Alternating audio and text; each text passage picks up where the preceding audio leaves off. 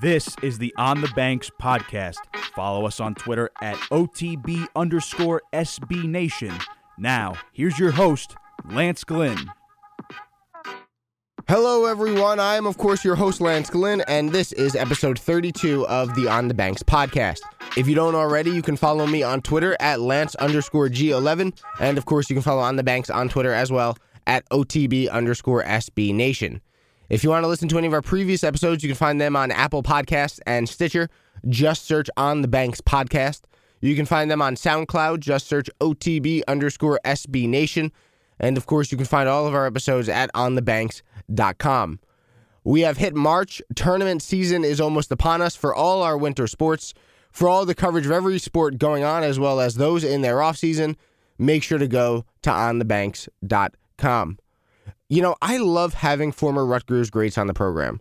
Hearing the memories, the stories about their playing days, why they chose Rutgers, it's really special to see all the successful alumni this university has.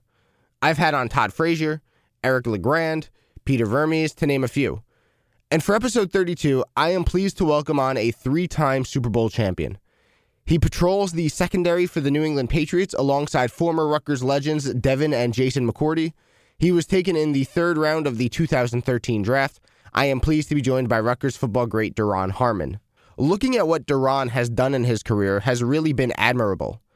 He was first team All Big East in 2012, drafted in the third round by the Patriots, who eight picks before drafted his teammate Logan Ryan. And in the seventh round, they also drafted another one of his teammates, Steve Beauharnais. He helped keep the Rutgers to New England pipeline going strong. He's won three Super Bowls, most recently this year, beating the Rams 13 to 3, and of course, beating uh, Atlanta in the comeback and, and uh, Seattle with the interception. And he has been an impact player for the Patriots secondary since he got there. He is an example of a true Scarlet Knight. He reflects it on the field and off of it, and did so much for Rutgers football during his time here.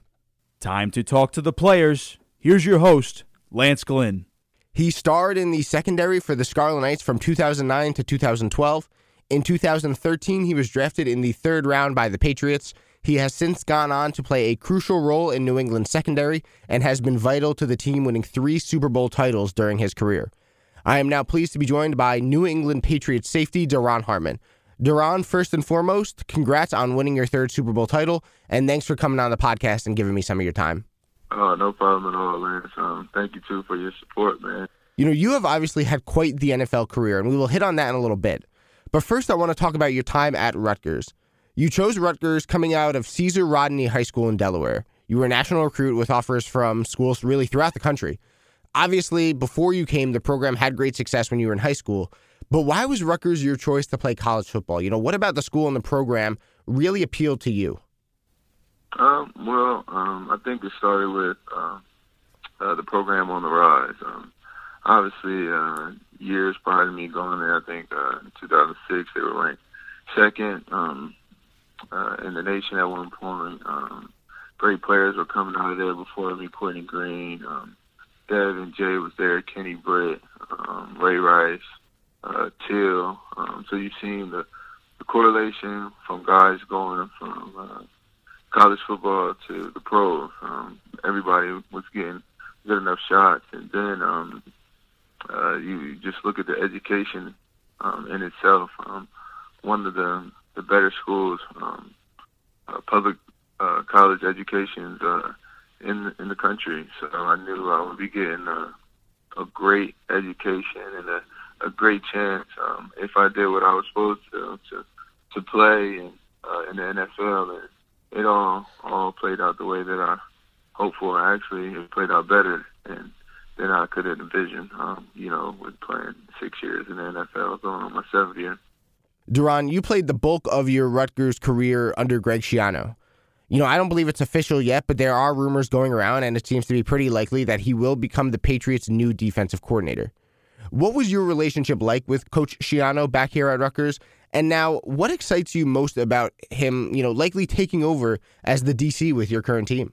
Oh, well, first things first, I mean, um, he was a big reason why I chose Rutgers. I mean, the relationship I built with him throughout the recruiting process, um, not only me being comfortable um, with having him as a coach, but also my family, my mother and father at the time, who were both uh, very, very influential um, in my my decision. Um, those guys also being comfortable and trusting him to um, essentially, you know, uh, be a mentor for me to make sure I can continue to grow up to be the man that I I wanted to be. Um, so I just think um, having him there, uh, it was a great relationship. Uh, he pushed me uh, further than I thought I can be pushed. Um, he was really the first person who told me um, I would never forget um, that I could play in the NFL if I just continue to do um, and uh, continue to improve and do what I needed to do to keep playing good football. Um, so I mean, um, we had a great relationship. Um, as far as him, uh, obviously, you know, coming here, I mean, like I said, it's just rumors right now. Um, so um, time will tell, um, and um, we'll we'll just have to see because you know, just right now, we're just just really just focusing on uh, as uh, being Super Bowl champs, man. Uh, what we did um, this past off season was was incredible, and um, not taking anything away from Schiano. But um, like I said, time will tell um, if he comes there, if he doesn't. Um, but I just know for sure he was a tremendous coach to me, um, a tremendous uh, leader, and a guy who um, I looked up to and was really very appreciative of what he did for me um, in college, um, not only as a football player but as a man. You know, Duron, you obviously went through change right before your senior season. Greg Schiano left to take over as the head coach of the Buccaneers, and Kyle Flood moved in as the new head coach for Rutgers. What were some of the differences between Coach Schiano and Coach Flood, and were there any difficulties, you know, going from one leader in Coach Schiano to, you know, now a, a whole new different leader in, in obviously Coach Flood?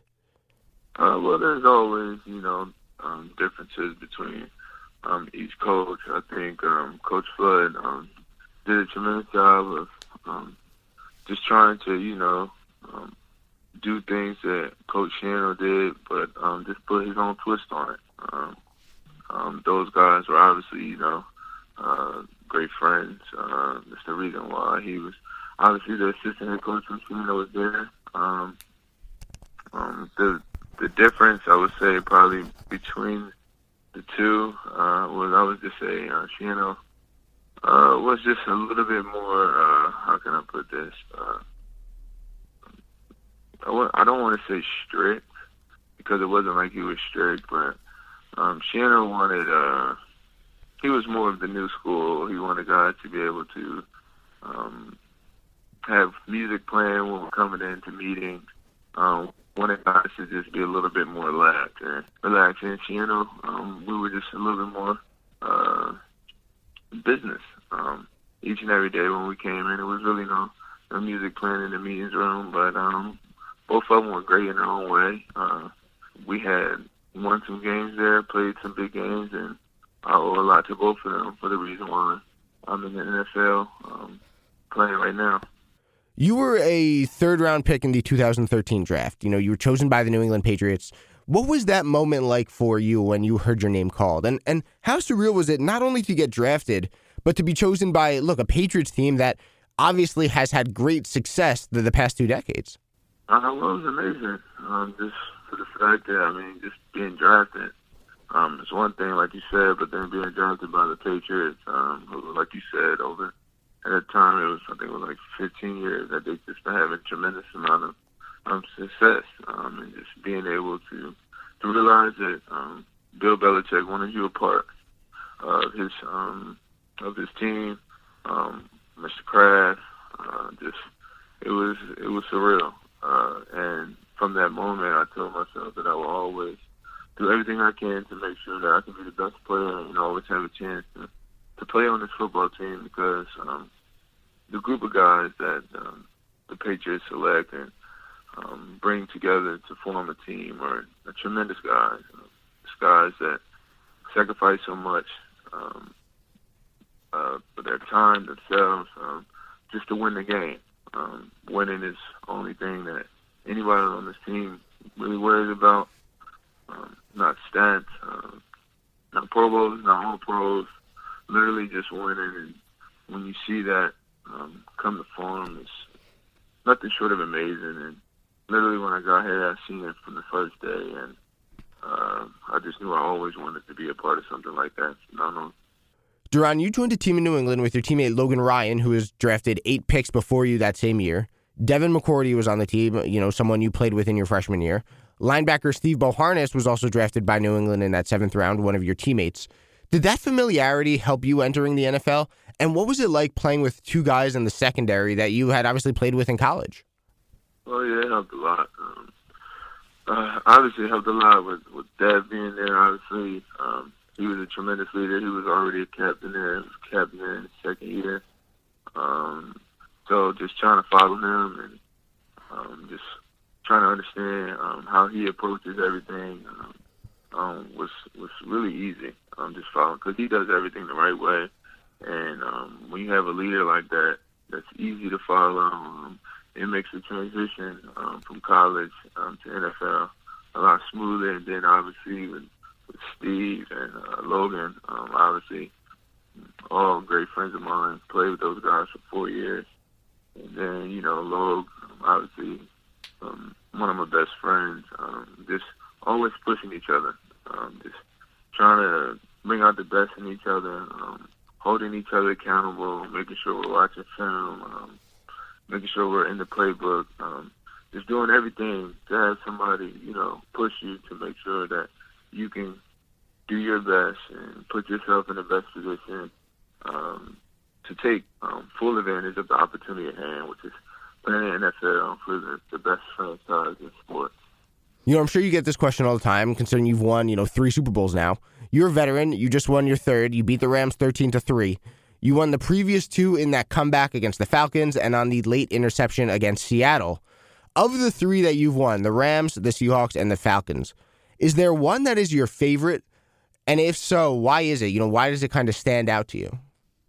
well, they're all my favorite because literally each, each Super Bowl, you know, it, it tells a story about the season and the guys and the ups and the downs.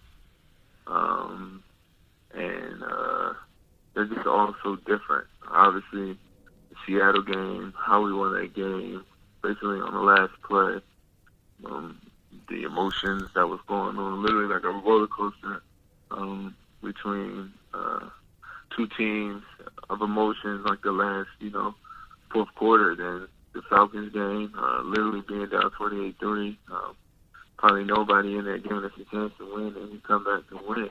Um, and then this game, obviously, you know, being a defender, um, just doing our job to, to to really limit the production of an explosive offense. Um, everybody thought the games was going to be, you know, in the 30s, uh, 30s, maybe 40s. Um, if it went in overtime, and um, we went out there and literally, you know, did what we had to do to make sure um, that we could win. So I wish I could say that I have a favorite, but in all reality, they're literally they're all my favorites. I put them all up there. I put them all on a pedestal because, like I said, man, they all um, tell a story. Uh, not just about the actual Super Bowl itself, but the season, um, the guys, uh, the relationships uh, that you won't ever um, be able to get back. A couple more, Duron, before I let you go. You obviously have your own season to worry about, but it's no secret that Rutgers struggled this year going 1 and 11. You had great success during your time as a Scarlet Knight, albeit in the Big East as opposed to now in the Big Ten. But what does Rutgers have to do to turn things around next year and, you know, hopefully win some more games going forward, considering, you know, you've had success, you know what it takes to win here in Piscataway? Uh, well, I feel like they're, they're, they're on the way, man. Just if you look at the last well, just a majority of the games that they lost, they were close games. Um, and, I mean, you can tell um, Coach Ash is um, doing a good job just um, keeping the team competitive, keeping them fighting. They were fighting um, the last um, few games of the year uh, when they knew. I mean, they had no shot to obviously go to a bowl game. Um, but I think we just got to continue to give uh, Coach Ash some more time, um, continue to let him recruit his guys and uh, the ones will start rolling in. They will they will start rolling in, and when they do, um, all the um, Rutgers uh, fans and community, they'll be um, really really excited that they stuck with the program and with Coach Ash. Last one, Duron. You know, every time I have a Rutgers alum on the podcast, I always want to ask about your best Rutgers memory away from the sport. I've gotten answers like parties, classes, relationships with professors, fat sandwiches. So for you, away from the football program, just as, you know, Duron Harmon as a student, what are some of your favorite Rutgers memories?